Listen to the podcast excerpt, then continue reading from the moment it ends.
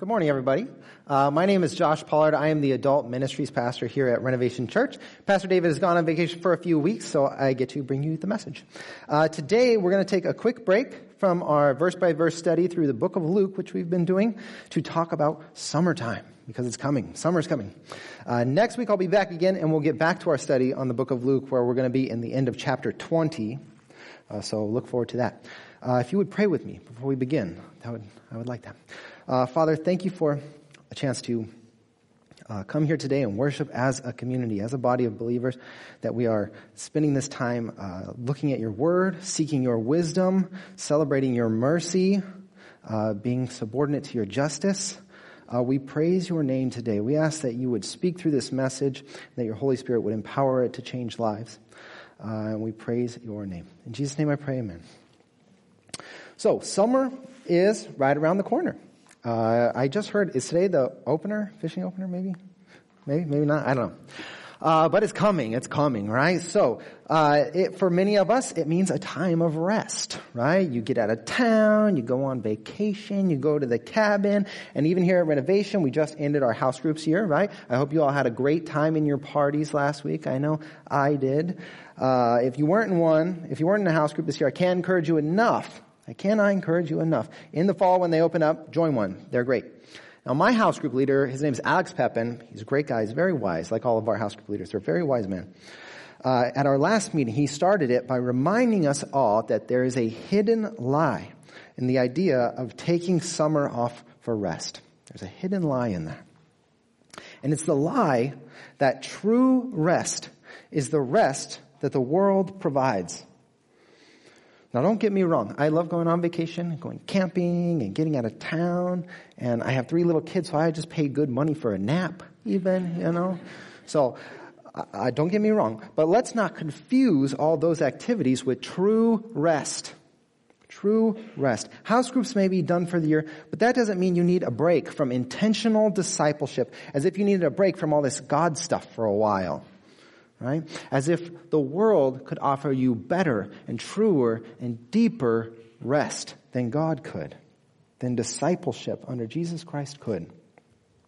So this summer, is it a good time for rest? Yes, absolutely. It is a good time. It's a good time for the type of rest that Jesus tells each one of us as if he's speaking right to us uh, for this kind of rest that he says it in Matthew 11. He says, come to me all you who are weary and burdened, and I will give you rest.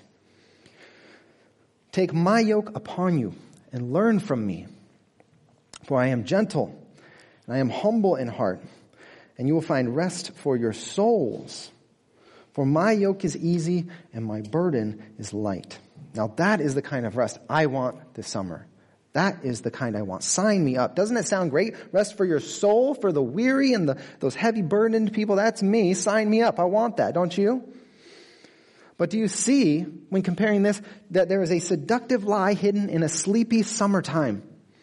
This summer, if you want rest, do not fall for the worldly temptation of retreating into self-indulgent comforts but instead find your rest by diving headlong into worshiping and servicing and serving Jesus Christ, the Son of God, the Savior of the world. He provides not just rest for your bodies, but for your minds and for your souls. Rest for your soul, it says. Summertime is a time when Satan tells us that if we can just find the right diversion from how chaotic the world is and how disheveled your life is, then it will fix all your ailments and it will refresh you and it will mend your calloused hands. But I promise you, the more calloused your hands are by work in the kingdom of God, the more refreshed and the more transformed and the more healed you will be. So if you want summertime to be a time of rest, then press yourself against the feet of Jesus even tighter. Because that is where you will find true rest. But Josh, you may be thinking, house groups is over. What do I do? I'm glad you asked. Great question. As your young adults, uh, your young adults pastor, that's a new title, your adult ministries pastor, uh, I want to prepare you all for summertime so that we are prepared as a church. It's very seductive, the sleepy summertime, that we all just fall asleep and do nothing. I don't want that. We need a plan. It is coming. We need a plan so that we grow as Christians and we mature as a church. Otherwise, we'll do the opposite. You will do the opposite. Today, we will prepare our church for t- summertime by giving you three things that I want you to consider as we go into this season so we don't just fall asleep. Remember what the, the Proverbs say. It says, a little sleep, a little slumber, a little folding of the hands to rest, and poverty will overcome you like a robber. And that includes spiritual poverty. So let's not let that happen. So the first thing that I want you to consider this summer is that if you're on vacation over the weekend, go to a local church and worship there. Now, it might take some research beforehand, some preparation to know where the local churches are at where you're going and what the service times are and if they're a Bible believing church. But all that info can be found online these days and it is definitely worth the effort. Let's remember that we're not here at renovation just because we like renovation. That's not why I'm here. Right? We're here because we want to hear the word of God preached. And we don't want to worship God with other believers. So even if you're away from renovation for a little while, go find a body of believers and worship there with them and hear the word of God preached.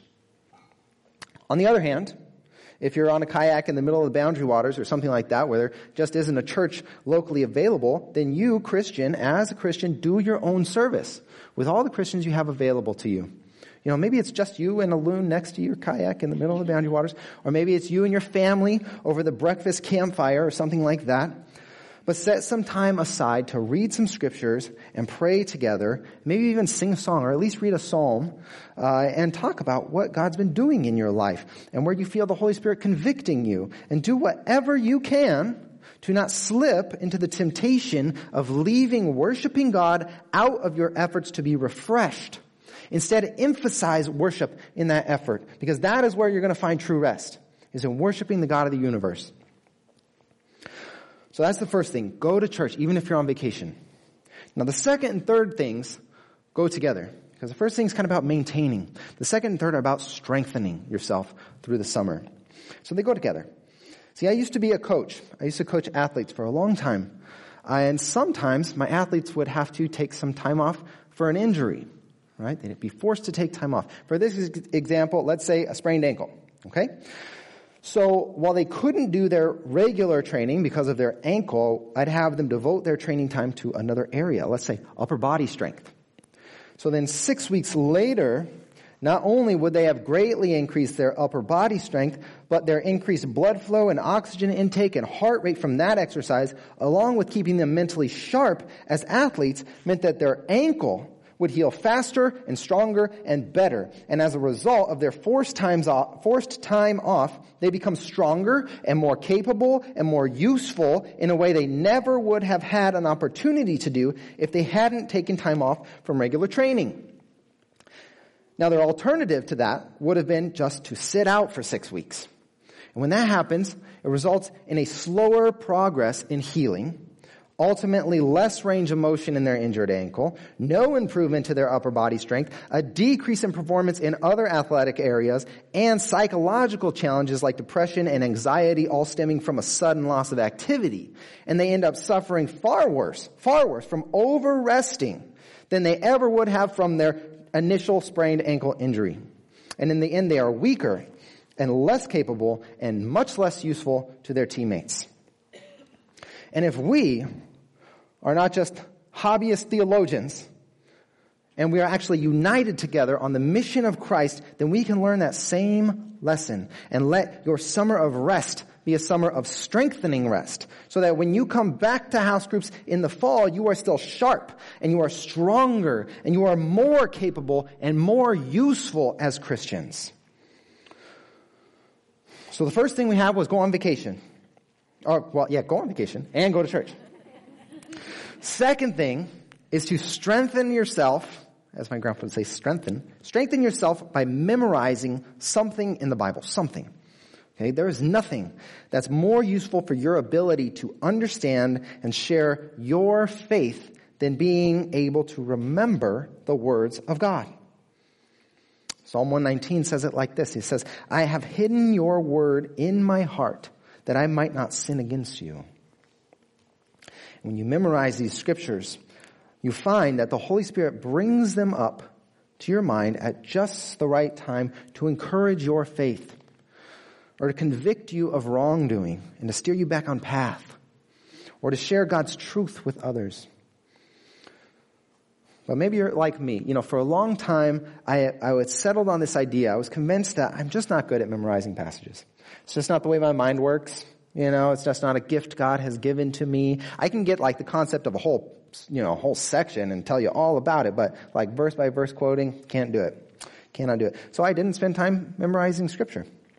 And it has, without a doubt, probably more than anything else, hindered my usefulness as a Christian. And it's left me quite vulnerable to certain struggles. And after being quite convicted about that, uh, I discovered the secret to memorizing scripture. Are you ready for this? this I'm going to tell you guys the secret. If you're going to write anything down, this is what you should write down. The secret to memorizing scripture is that you just have to put in the time. That's all there is to it. Right? If you're not spending time trying to memorize scripture, you're not going to memorize scripture. Okay? That's all you got to do. It only takes a little bit of time. Here's how I do it.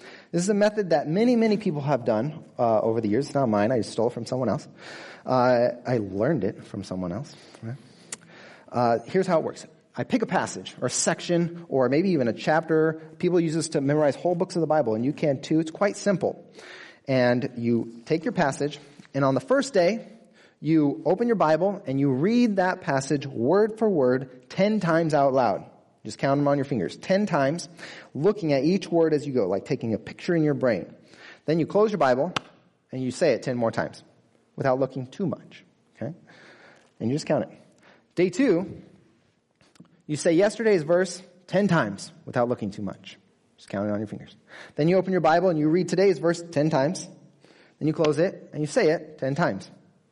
Then on day three, you say yesterday's verse 10 times. You say all your verses from the beginning up to yesterday one time without looking too much. Then you open your Bible and you read today's verse 10 times and you say it 10 times. And that's it. And then you go on from there to complete whatever section you're working on. There's no secret to memorizing scripture other than putting in that bit of time and effort. It really takes only a few minutes a day, and you can memorize large sections of the Bible like that. Maybe not total recall where you can just quote like a whole book, but you remember it in your heart. It says he wrote it on your heart so that you might not sin against him. Right? That's what we need. So this summer, pick something from the Bible to memorize. Something. Maybe you start with one psalm or one section uh, or one chapter. I'm working on Romans 8. So in a couple weeks, ask me out there and I'll do my best. I'll probably mess it up, but I'll do my best to say it for you. But pick something, right? Maybe you do it with your family. Maybe you do it with your small group over the summer to stay connected. Come September, you could be going back to your house group with the entire book of Philippians or even the entire book of Colossians memorized just by doing one verse a day if you started now. One verse a day how much more deeply would you understand it? How much more uh, quickly and usefully could you whip it out and use it? Much more usefully. That's how much. So, our first thing was go to church even if you're on vacation. Our second thing is that you should strengthen yourself by memorizing something from scripture this summer. And our third thing that I want you to consider is to strengthen yourself by studying. Now, just a bit ago, you heard John get up here and he announced that signups are beginning today for Renovation U. Now, Renovation U classes are designed specifically to be very helpful for everyone from a brand new or even not yet Christian, even if you're not a believer, all the way up to people that have been following Christ for many decades. Through the years, we've had hundreds, hundreds, literally hundreds of people take these classes, and they are always so useful, not just to the individual, but to our entire community our entire church, and even outside these walls to the community at large. You see, studying scripture and theology is so important. It is essential.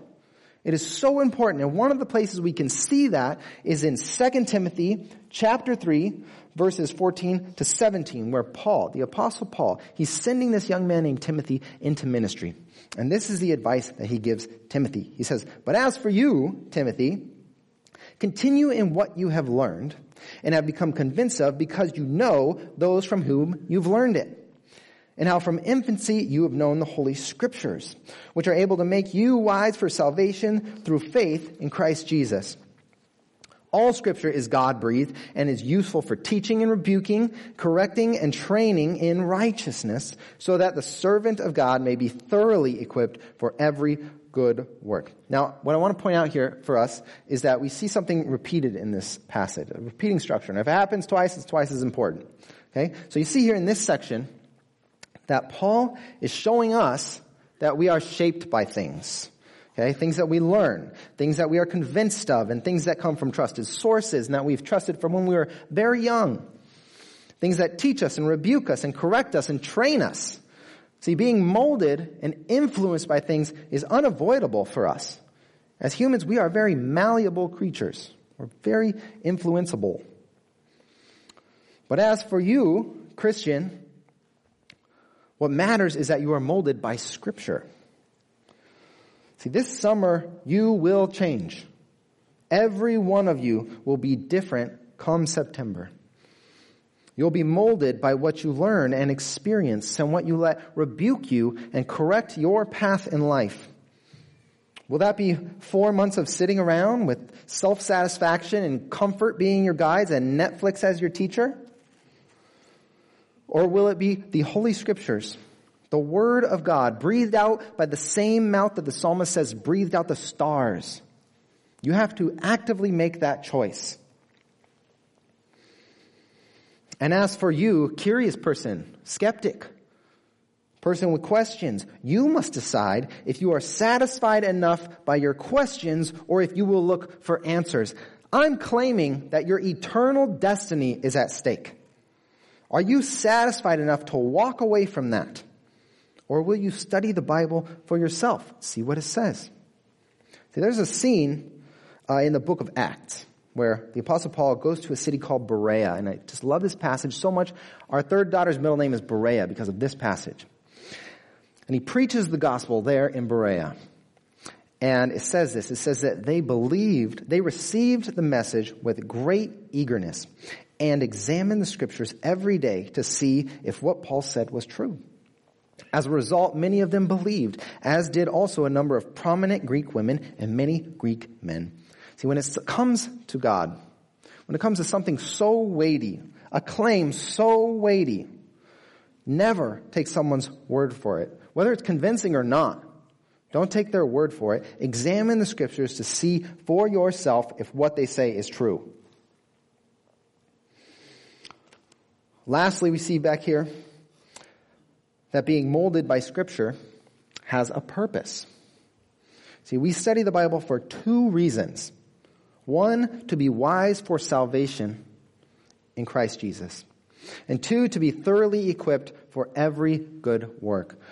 The whole point, the primary point of all Bible reading, of all theological study and work is to make you wise for salvation. That is primary.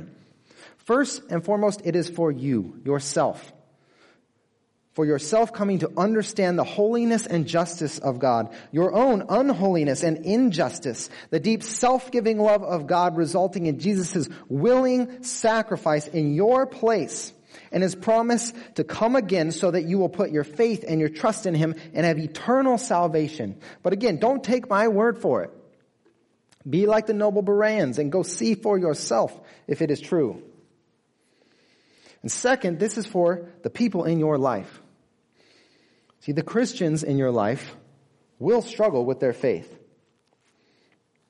Perhaps God will call upon you as the tool he will use to encourage them.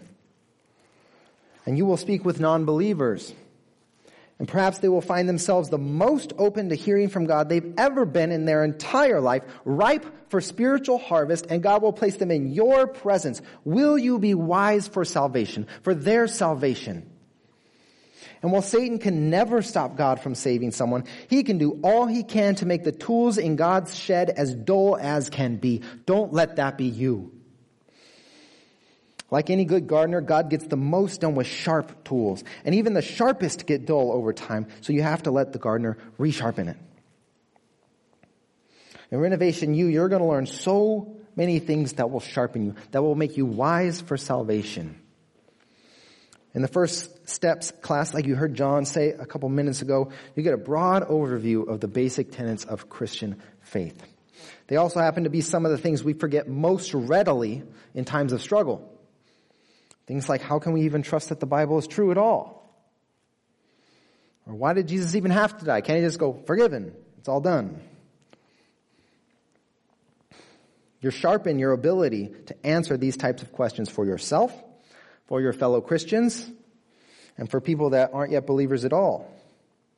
And then in mining God's Word, You'll develop an entire toolbox of your own uh, for how to read the Bible well and actually understand what it means. So that whatever questions you may have, like those Bereans we talked about, you'll be able to go and examine the scriptures and find the truth. Then when you're reading the Bible with your small group next fall, or with your family, or with your kids, or just with someone that has questions, you can actually understand what it's saying and help each other discern the truth of the passage. Then you get to Theology 101 and 201, which just means a study of God. You dive into theology. It means that you start asking big questions and then you see what God said about it in the entire Bible and then you organize all that into an understandable, organized answer to those questions. Questions like, what is sin? You know? How does Jesus' death save us? Those are big questions. You won't learn what to think, but how to think through those big questions biblically. Then you get to Old Testament 1 and 3. We offered Old Testament 2 last summer, and it'll come back, but you can take those in any order. It's okay. You get to put all that you've learned into studying large swaths of actual scripture with other, pe- with other people. And by far, trust me, by far, far, far, the dullest tool in the modern Christian's toolbox is our knowledge of the Old Testament. Nothing will make the modern Christian stronger and sharper than a good long walk in the Old Testament. It gives power and meaning and support to everything in the New Testament. If the New Testament's claims seem to lack power and clarity in your life, then you should ask yourself if it's because your Old Testament muscle is underdeveloped or if it's atrophied into uselessness. And then you should go sign up for an Old Testament class. And you should finally get some rest from the weight of ignorance of the Old Testament and thus misunderstanding of the New Testament. And remember, let's remember, all this studying isn't just for head knowledge. It's not just for the sake of studying. No, no, that would be the way the Jewish leaders back in Jesus' day thought. And as we study, we need to remember the rebuke that Jesus gave to them in the book of John, chapter 5, where he tells them, you search the scriptures because you think in them you will have eternal life. And it is they that bear witness about me. Yet you refuse to come to me that you will have life. Don't forget that being molded by scripture is first and foremost to make you wise for salvation so that you would have an intimate relationship of personal trust in Jesus Christ. That is what it is for. Now back in 2 Timothy 3.17, uh, we see that once a person is saved and is a servant of God, the scriptures go on to make them thoroughly equipped for every good work. Every good work. So if you want to be equipped for every good work, for your family, for your small group, for the community at large, while you're serving here at church, then you need to be molded by Scripture. No scriptural competence means you're ill equipped for the job. You don't have the right equipment to do good work. No matter how motivated or charitable or compassionate or trained or selfless you are, if you aren't being molded and sharpened by scripture, then you are ill equipped to do good works. The more you are shaped by scripture and sharpened by scripture, the better you can do the good works that God has put in front of you. Or maybe have you ever thought, you know, I just don't feel like God's really given me the right work to do. I don't know how I'm supposed to serve in life. You know, I go to church, I go home, and maybe you think, aren't I supposed to do something with my faith? You know, like, aren't I supposed to help someone or something? Well, perhaps if that is you, and that's where you're stuck, then perhaps it's because you are ill equipped to handle such good work yet. And you need to get equipped to handle that good work before God will give it to you.